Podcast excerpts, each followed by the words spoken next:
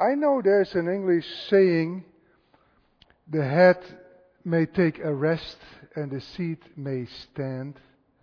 Why don't you stand up for thirty seconds and just say something funny to your neighbor? Like, uh, I love your nose. Or, thank God for your ears. Or, you're made, you know, say something funny to your neighbor and shake your shoulders a little bit around and and maybe loosen your legs a little bit and uh, do some gymnastic or some Bible. We, we have, it's like Bible aerobics, what we do here this whole day. Man, that's quite some gymnastics. I love it. I love it. I love God's Word, don't you? And uh, since you're all younger than forty years, I do have a PowerPoint presentation. How does that sound?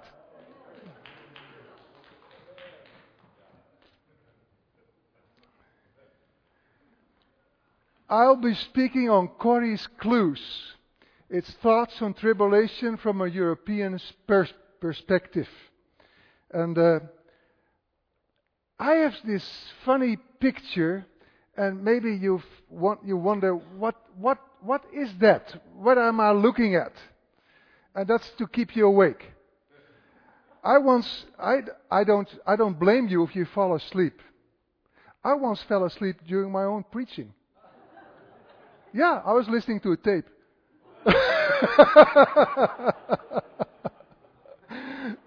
I will crack some jokes, Brother Joe. That's good. Well, I made a picture of my rear mirror in my car, and you see, of course, the, the back side of it, and this is my window, and you see the front side of it. It's part of our house, and right in the middle are some wooden shoes. And I hung those wooden shoes right there to look at them once in a while, to remind myself to walk by faith.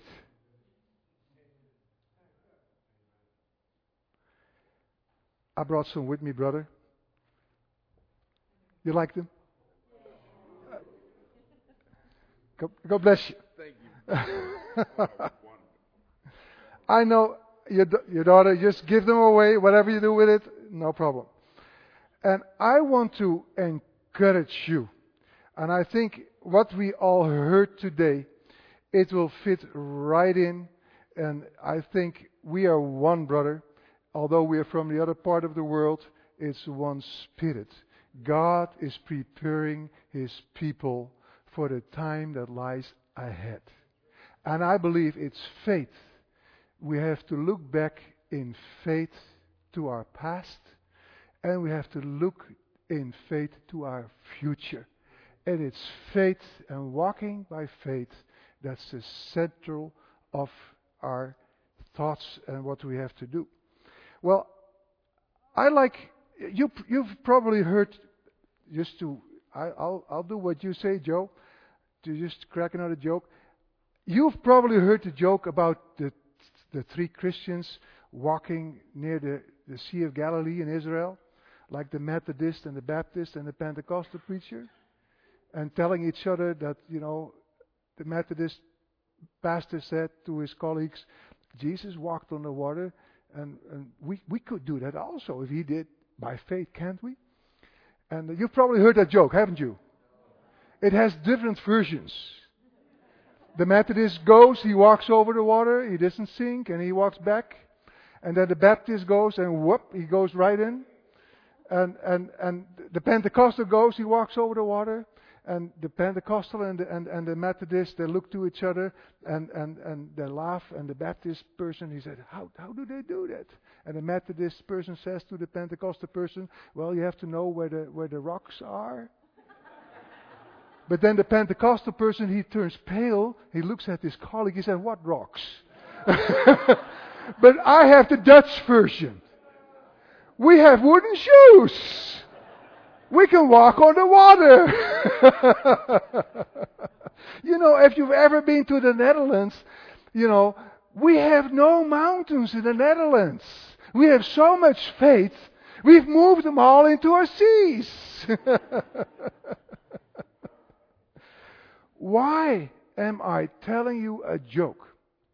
I was in Israel last year, and I met this guy, Joseph. He was our Jewish guide. And this is our Jewish guide standing in Masada. And Masada is the place where uh, where about seventy A D, uh, nine hundred sixty Jewish reb- reb- rebels, in the eyes of the Roman, you know, conquerors, uh, commit suicide. And he is, this is the rock Masada, and they hid there, in, above there, and when, when the Roman soldiers came there to get them, you know, they all committed suicide. And this guide was telling me this story, that he has a German background. He is, he is now about seventy-eight. He has this German background, and in nineteen thirty-nine, he, as a Jew, he fled to the Netherlands to hide for the Germans. And he, he found a a, rest, a, a, a place in a, in, a, in a Jewish family in the Netherlands. And he lived there for a couple of years. But I think about nineteen forty-three, they discovered his hiding place. And the whole family, the whole Jewish family, including himself, were sent to Ravensbrück, to the camps in Germany again. No one of this family survived the Holocaust, except this Jewish guide. And he went to Israel and became a guide. And what he did, he was telling us joke after joke after joke after joke about Adam and Eve, about, you know, all kinds of jokes. And then he explained us why he was telling us jokes. He said, when we were in prison in the camps in Germany, it was a way to survive. Are you going to teach that on your in your surviving? You have to, you have to survive one way or the other. And for him, it was a way to survive what was happening over there during the World War Two. Well, I will be Teaching, I will be preaching not my own sermon this evening, but I will preaching someone else's sermon. It's like preachers always, you know, preach someone else's sermon. They preach words from the Bible, which is someone else's sermon, Peter's sermon, Paul's sermon, Jesus' sermon, and I'm like a parrot, just, you know, preaching what others before me preached. And it's a great privilege for me to share a little bit about a few Dutch characters like Corrie ten Boom. But there's another Dutch uh, well-known character. You, uh, many of you already heard uh, the name Brother Andrew. Who know who who've heard of Brother Andrew?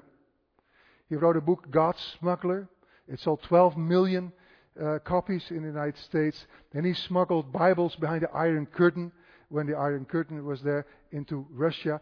And he, when when his story was written up by John Sherrill, the book God's Smuggler, he was he was telling so many stories about Corrie ten Boom that John John Sherrill was so so curious about Corrie ten Boom that after he wrote God's Smuggler, he wanted to interview Corrie ten Boom, and he wrote The Hiding Place. And from The Hiding Place, the movie The Hiding Place, the Billy Graham movie, was being made.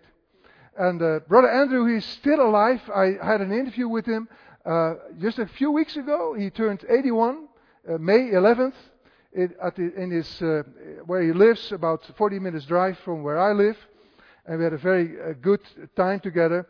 And uh, I will share some some inside thoughts from both uh, uh, Corrie ten Boom and Brother Andrew, two Dutch pioneers in preparing people for tribulation.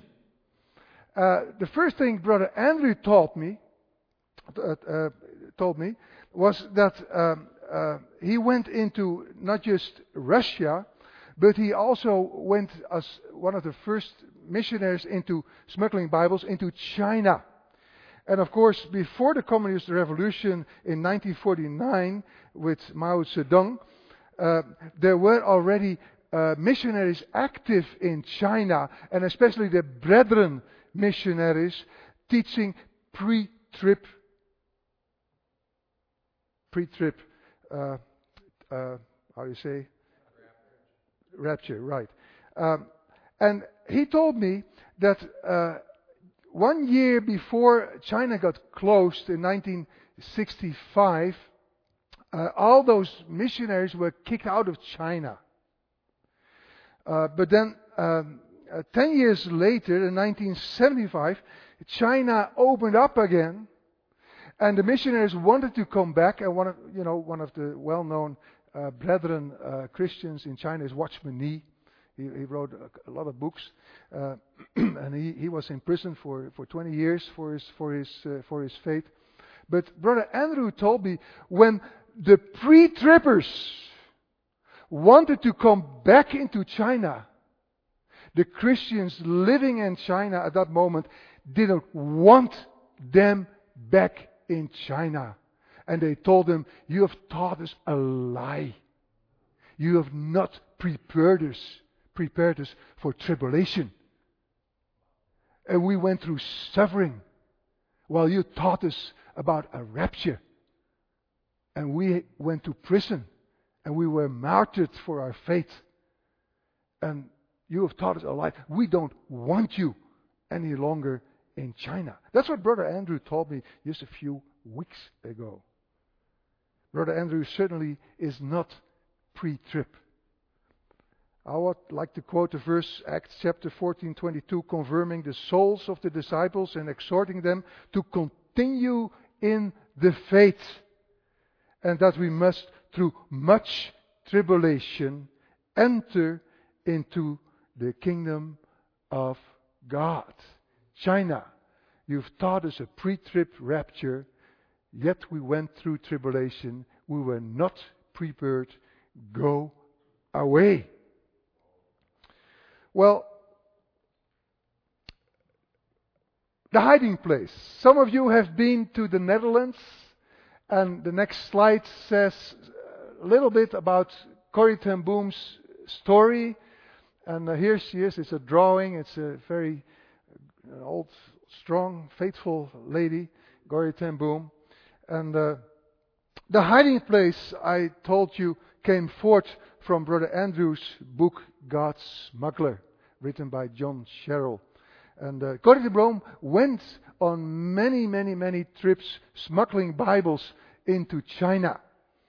And uh, uh, for the ones that don't know her story, I'll, I'll give a, a short overview of what The Hiding Place is like. We were there, my wife and I, a few weeks ago, and it's a small store, a clockmaker store. There's the clock hanging, and uh, Corrie ten Boom's grandpa uh, was praying for the Jews since eighteen forty-four, praying that the Jews would uh, be able to return to their home nation, and uh, uh, not knowing that his house, and her grandpa was a clockmaker, and Corrie's father was a clockmaker, and even Corrie ten Boom herself was the first female certificated clockmaker in the Netherlands.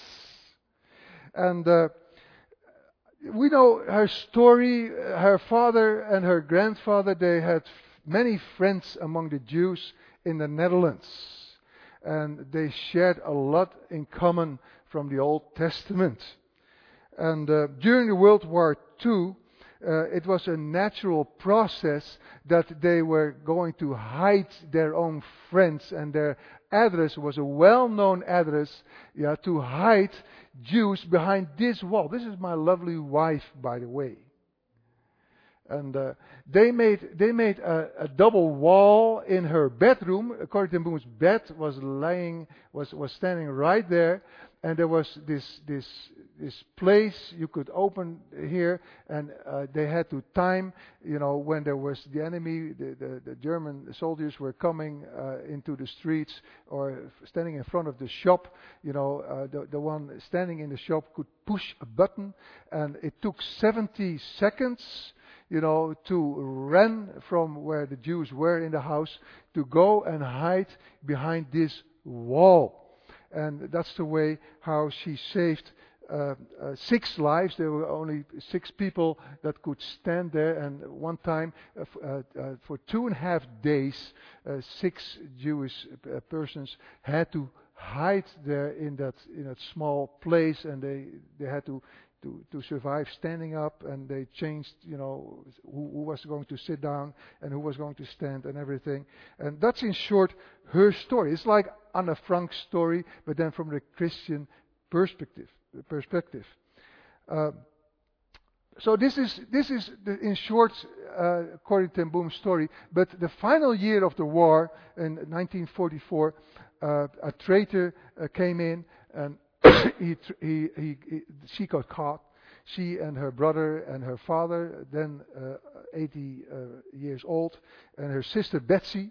And her father died ten days after he got in prison. And she and her sister Betsy, uh, she went to Ravensbrück.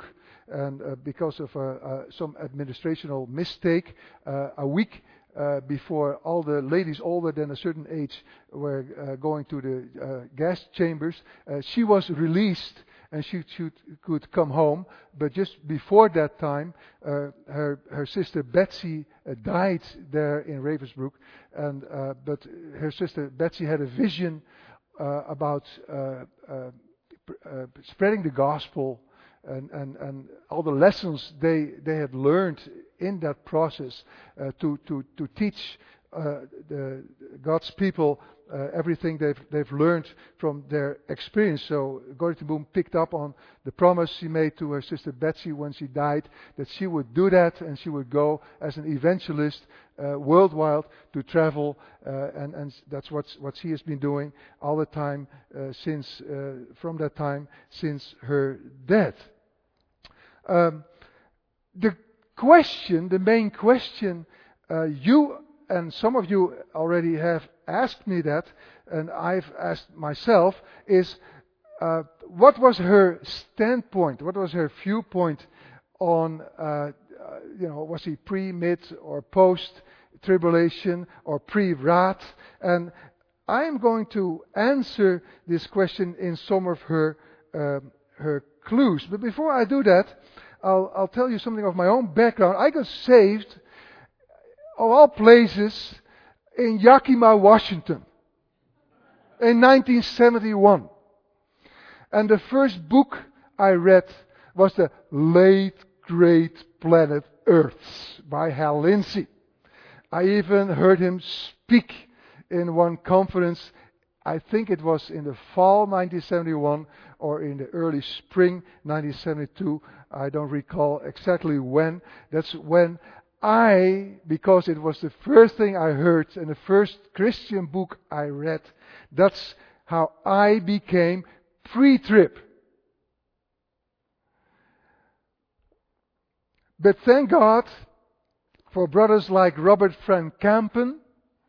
I got a whole, I got a whole of a copy of his book, the second revised edition in nineteen ninety-four, The Sign. I started reading it. And between nineteen seventy-one and nineteen ninety-four, I believed pre-trib, mid-trib, post-trib. I didn't know what to believe, and I left it alone because it was too complicated for me.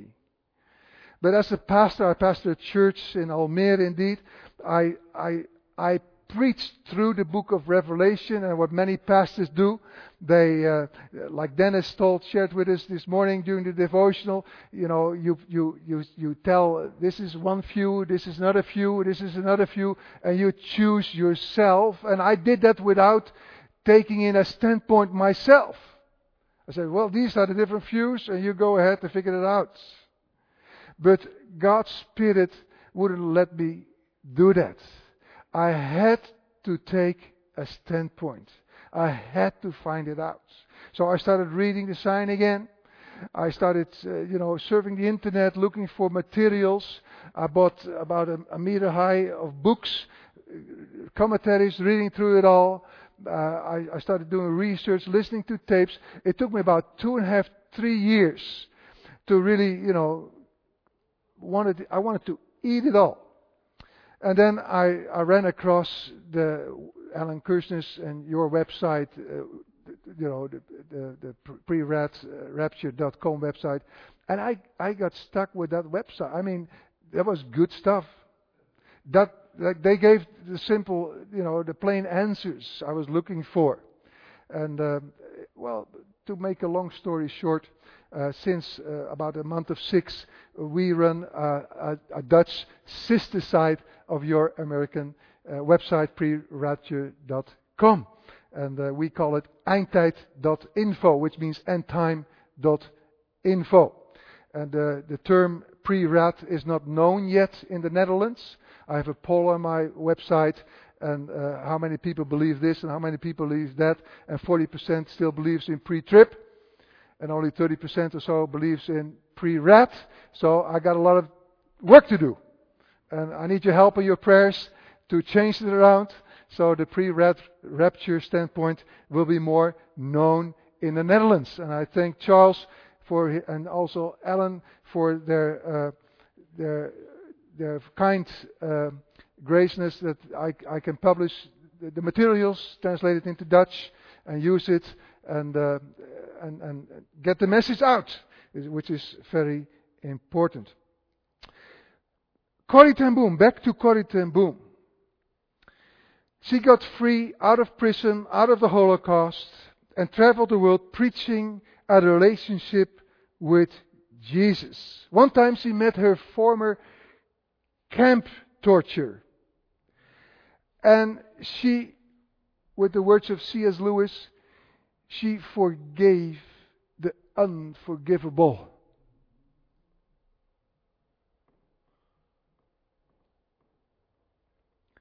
Those camp tortures were animals. They not only used people as slaves before they went to the gas chambers. They cut off, they cut off fat of people's lives and made soap from it. They filled pillows with their hair. They made lambskins, lamp, lamp caps from skins with tattoos. They pulled out golden teeth. They finally used them up completely in work camps before killing them. Those camp tortures, they were animals. But Corrie would not tell you this. She would not add fuel to the hatred to her former enemies. She could forgive the unforgivable. Like C S Lewis says, we have to forgive the unforgivable because God has forgiven the unforgivable in us.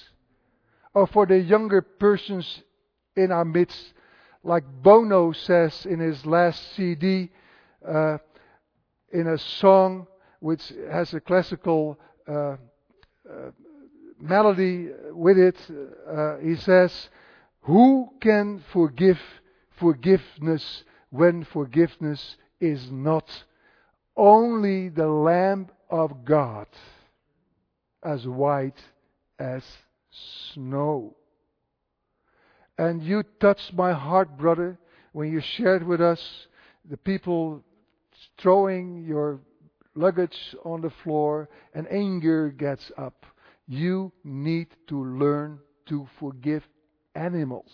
When the Bible speaks in the book of Revelation on the hybrids, part animal, part human, we need to learn to forgive and forgive and forgive and forgive and forgive. And Corrie ten Boom lived that out. That was her lifestyle. She could forgive, and she could even forgive her own camp torturer.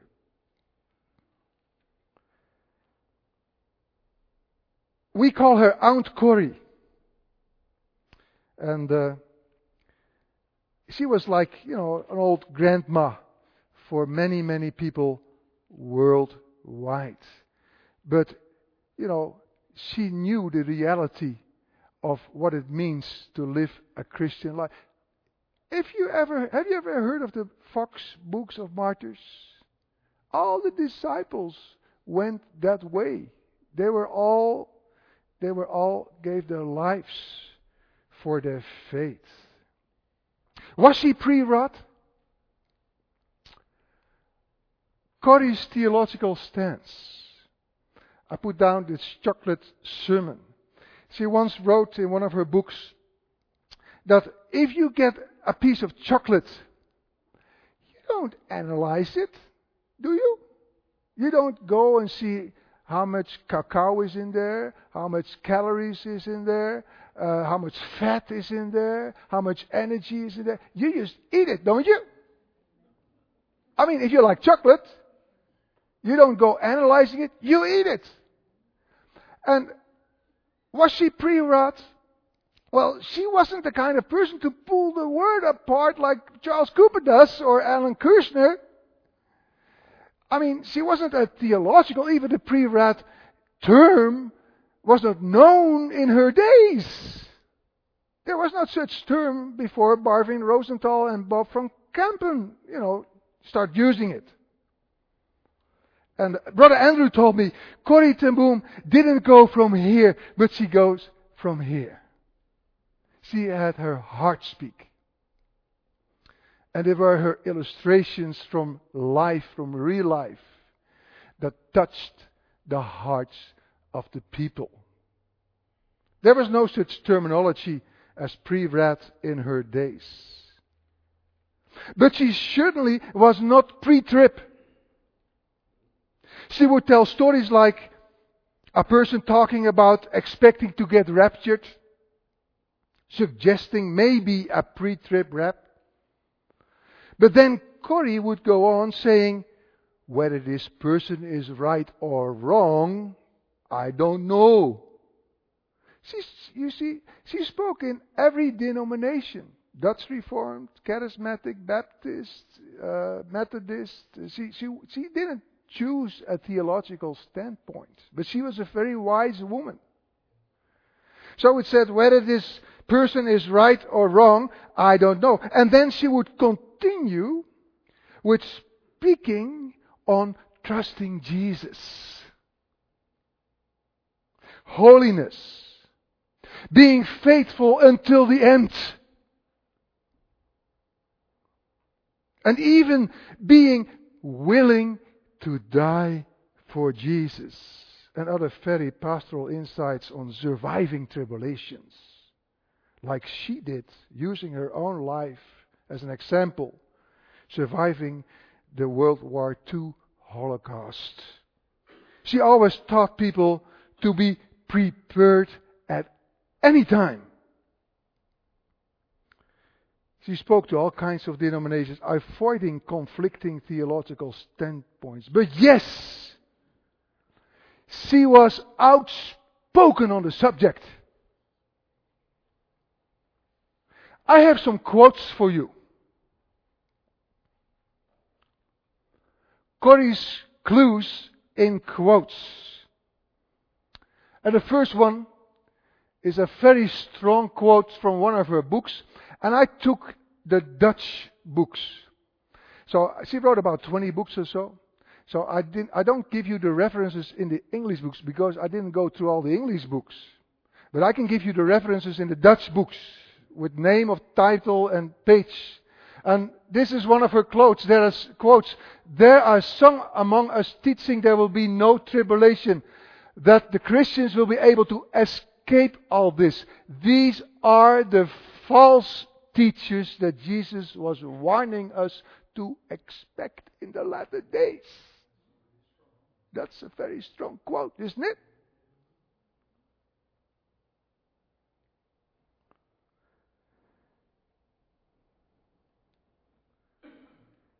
She continues her quote with, "Most of them have little knowledge of what is already going on across the world. I've been in countries where the saints are already suffering terrible persecution." In the final chapter in her book, The Story of My Life, she has the next quote, "Do God's children have to go through the Great Tribulation? Many expect to be raptured before the Great Tribulation is coming. But already now there is a terrible battle going on between the powers of light and the powers of darkness." And then she quotes Luke twenty-one twenty-eight and Luke twenty-one verse nine and Psalm forty-six. I like to read with you Psalm forty-six, which is a very interesting psalm on the subject. If you have your Bibles with you, I haven't got it on PowerPoint, but you have it in print. And I just grabbed some English Bible I have. I haven't got all the English versions at home. Not in paper form. I do have them digital, and I love Logos type of software to get all the translations, uh, to check them all. But it says in Psalm forty-six, God is with us. God is our shelter and strength, always ready to help in times of trouble. So we will not be afraid, even if the earth is shaken and mountains fall into the ocean depths. Even if the seas roar and rage, and the hills are shaken by the violence.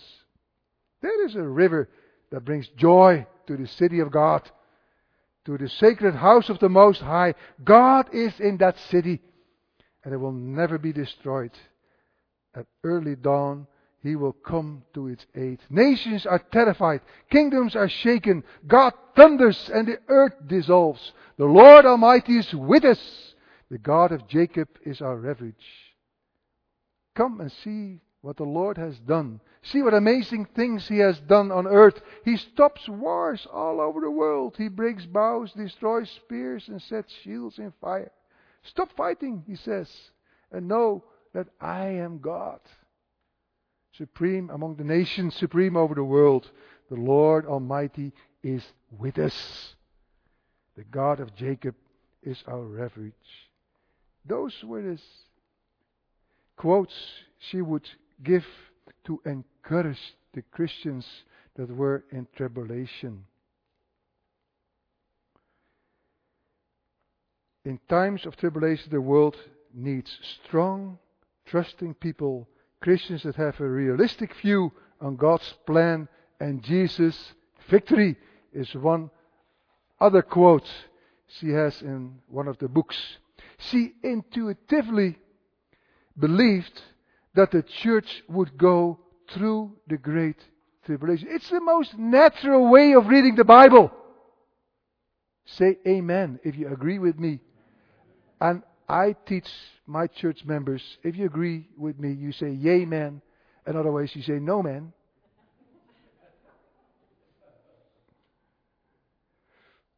The world, one more quote, wants to know, because the world is pessimistic about the future, we don't know what is coming, but we do know who is coming. She taught to always be prepared. She has this very nice story about this little girl in school.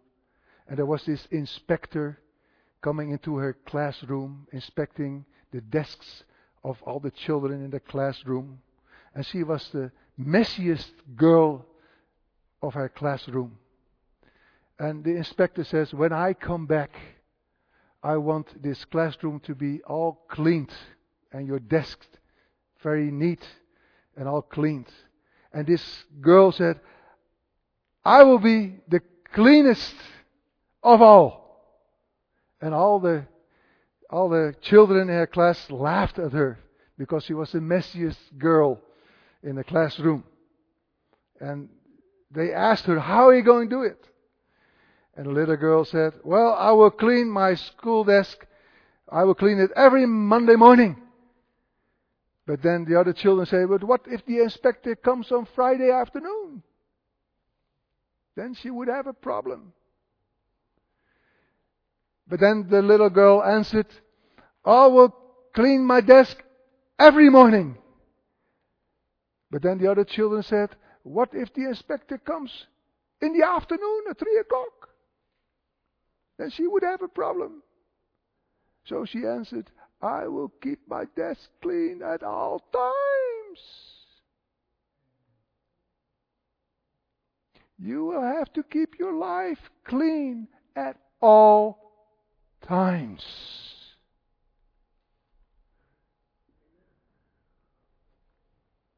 That was Corrie ten Boom. She also said, it's the next quote, in times of tribulation, the world needs strong, trusting people, Christians that have a realistic view on God's plan and Jesus' victory. It will be a day of terrible wrath for the unbelievers. A day of wrath for the unbelievers.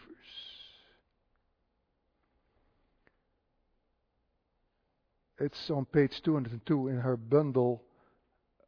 I'd say it in Dutch, onbegrijpelijke liefde, which means something like uh, love you cannot grasp. I don't, I do, someone has read the English book of her, one of her book. It is a day of terrible wrath for the unbelievers. And in her final chapter in her book, Marching Orders for the End Time, someone read it? Marching Orders for the End Time. In her final chapter, and she she usually uh, talks about these things in the final chapters of her books. So if you don't want to read the whole book, just read the final chapters of the book. In the final chapter in Marching Orders about martyrdom, she says, Revelation clearly says that there will be many martyrs in the end time. So here are some quotes from Aunt Corrie that she was certainly not pre-trib. And her mission was to strengthen that what remains. Her mission was to, to encourage the believers and to prepare them for what was coming. There's a Christian, there's, there's a Christian testimony in a Western country uh, goes something like this. I was sick and I was in desperation and I had a lot of uh, a lot of debts. I was a complete failure. Uh, then I met Jesus and now everything goes all right. I'm back in business and my life, my life is one great success. I've heard many of those testimonies. A Christian testimony in an Eastern or Muslim country is, I was happy. I had a family. I had a nice job. I was respected. Then I gave my life to Jesus and now I'm in prison. Expelled by my family, left by my wife and children.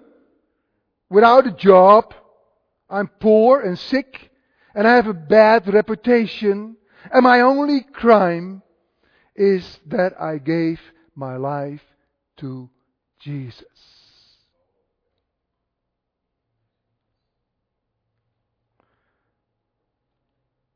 I was on vacation with my wife just a few weeks ago in France. From my mother's side, I'm a descendant of the Huguenots. Everyone heard of the Huguenots in France? They went through terrible, terrible tribulation from the mid of the seventeenth century to the mid of the eighteenth century, about a hundred years under Lodewijk, the, the Louis the fourteenth.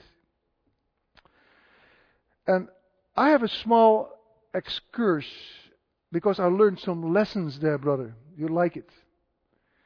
And I did some research there in the the Ardèche and the, the place where the tribulation was the strongest in France.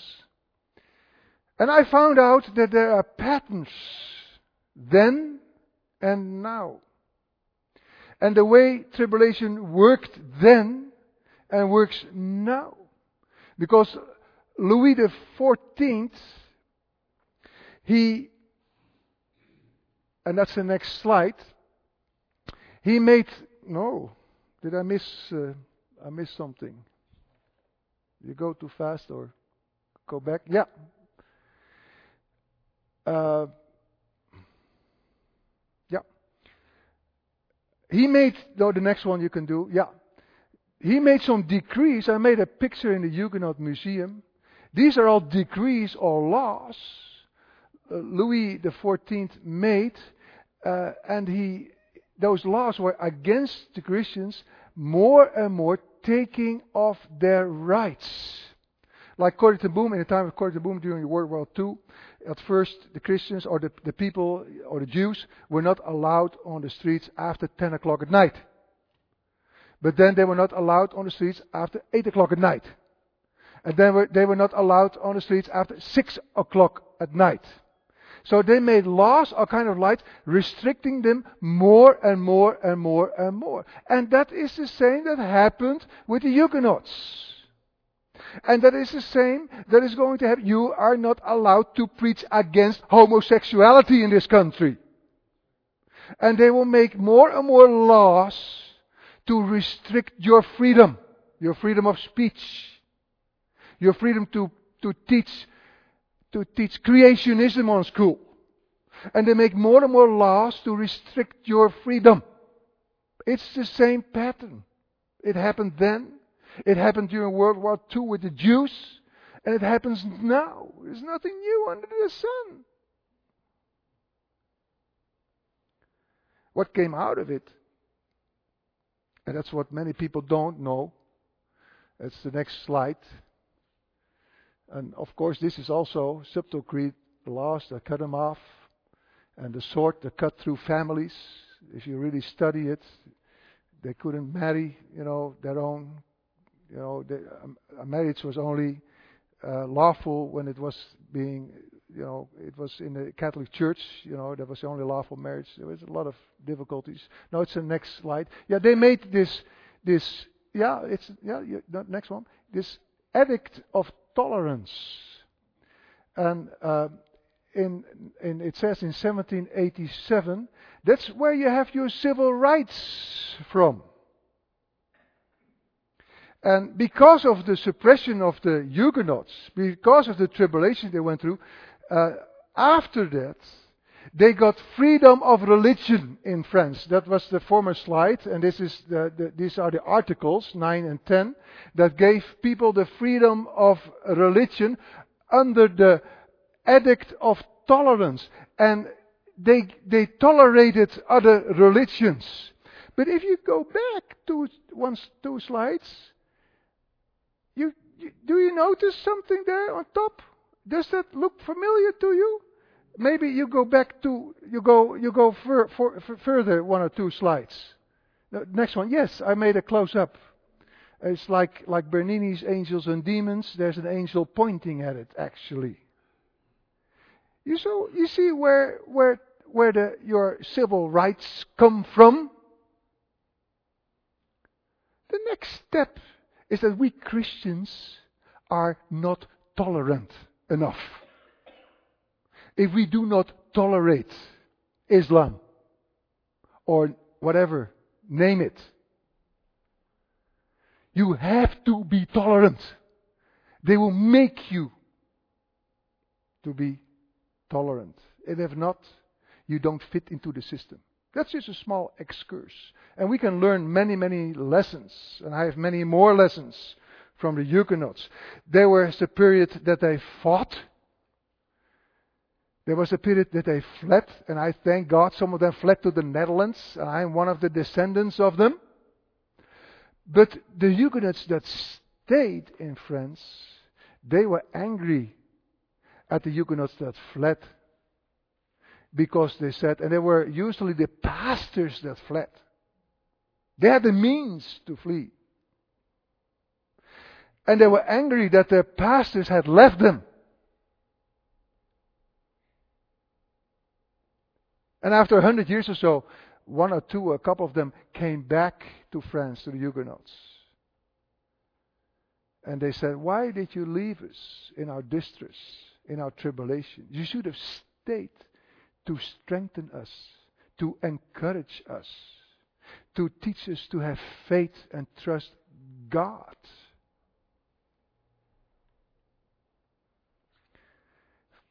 Next slide, I go over it very fast, I will finish off. Some of them fought, and you see the Bible of one of the Huguenot uh, leaders. This is his Bible with a gun, and there's some weapons together because he was a fighting Huguenot. And the next slide, you see Huguenots going outside. Is that an option to fight? No. Is it an option to go outside?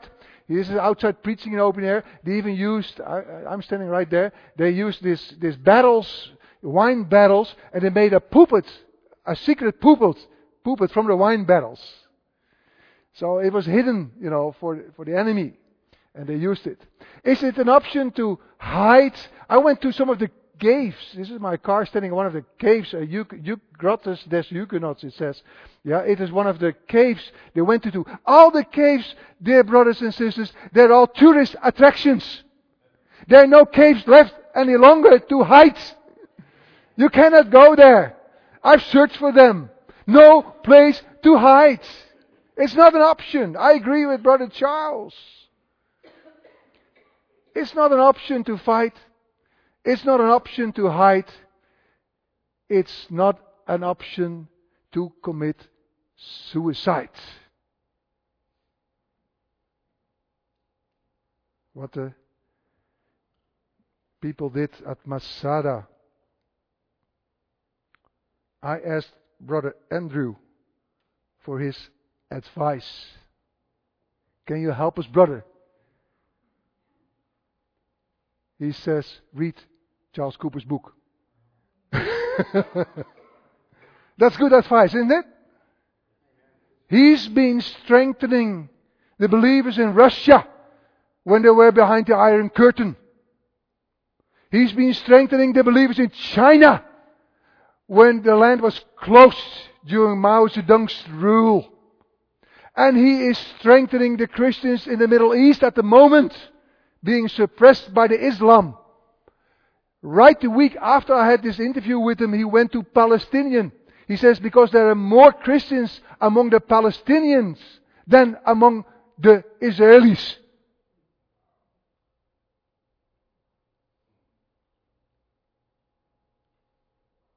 He says, and my one goal is to meet Osama bin Laden. Because I know God's forgiveness is greater than his unforgivable sins, what he did. Say amen if you agree with me. So Brother Andrew's advice is, what he gave me was when he was in Pakistan on television. And the next plaque reads what it says. My main message is, give people a chance, not believe in a religion, but to walk the Jesus road. Do what Jesus did. Speak what Jesus spoke. And be willing to literally be crucified for what you believe in. Because if we are not willing to lay down lives for what we believe, we probably don't really believe it. There is a cost that must be paid for the propagation of any belief that is personally yours. Are you willing to lay down your life for what you believe? I believe in these days there are two kinds of people.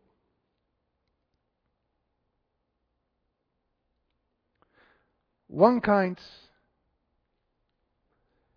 is the brothers and sisters that are willing to be an instrument in strengthening that what remains. And the other kind are those that are in need of strength. I want to do an old-fashioned invitation tonight. Do, are you willing to stand with Corrie ten Boom? to stand with Brother Andrew, to stand with Brother Charles and the other speakers of this conference. Are you willing not to just save your own lives and see how you can survive tribulation? Are you willing to go one step further and be a blessing and a strength for your brothers and sisters in the church where you're at or in your environment? Are you willing to become the strengthening person and speak words of faith and encouragement? I want to do an invitation tonight. If you are willing to be that person that is strengthening others, please stand up and I'll pray for you.